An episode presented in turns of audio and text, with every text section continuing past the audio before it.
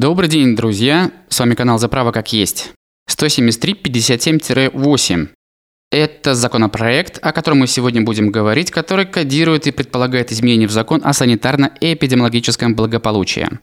Как вы уже помните, Госдума на пленарном заседании 16 декабря 2021 года приняла в первом чтении резонансный правительственный законопроект о введении в России ковид-сертификатов для посещения общественных мест.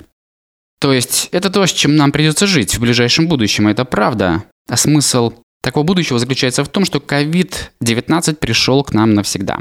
Согласно этому законопроекту, для посещения ресторанов, непродовольственных магазинов, массовых мероприятий и учреждений культуры потребуется документ с QR-кодом, подтверждающий прохождение всех этапов вакцинации, медицинский отвод или подтвержденное перенесенное заболевание, что вызывает тоже много вопросов.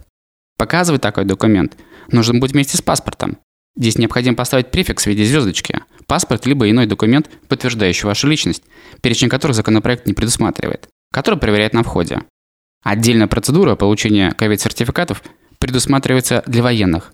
Здесь тоже нужен префикс в виде звездочки. Почему для военных? Потому что законодатель позаботился о сохранении персональных данных сотрудников силовых служб. И под военными он подразумевает и полицейских, и всех остальных.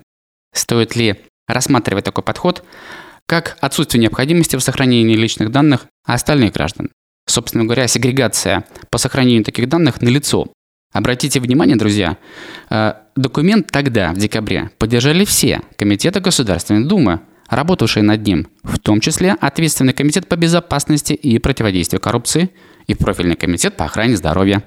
Параллельно с этим законопроектом Палата приняла и специальное постановление Госдумы, в котором содержится рекомендация правительства проработать вопросы применения закона ко второму чтению. Однако, уже 14 января 2022 года правительство нашей страны отложило на неопределенный срок рассмотрение в Госдуме во втором чтении законопроекта о введении QR-кодов, поскольку предложенные меры касались штамма коронавируса Дельта, а омикрон ставит новые вызовы, сообщила вице-премьер Татьяна Голикова, что, мягко говоря, вызывает недоумение. Ведь первые омикрон штаммы были идентифицированы еще 9 ноября 2021 года в Ботсване – и несколькими днями позже в ЮАР. 11 ноября штамм новый был впервые внесен в базы данных, и Татьяна Голикова не могла об этом не знать. И здесь думайте сами, решайте сами. Приходит новая строчка из стихотворения Александра Аронова, известного нам по фильму «Ирония судьбы» с легким паром. Почему же так происходит?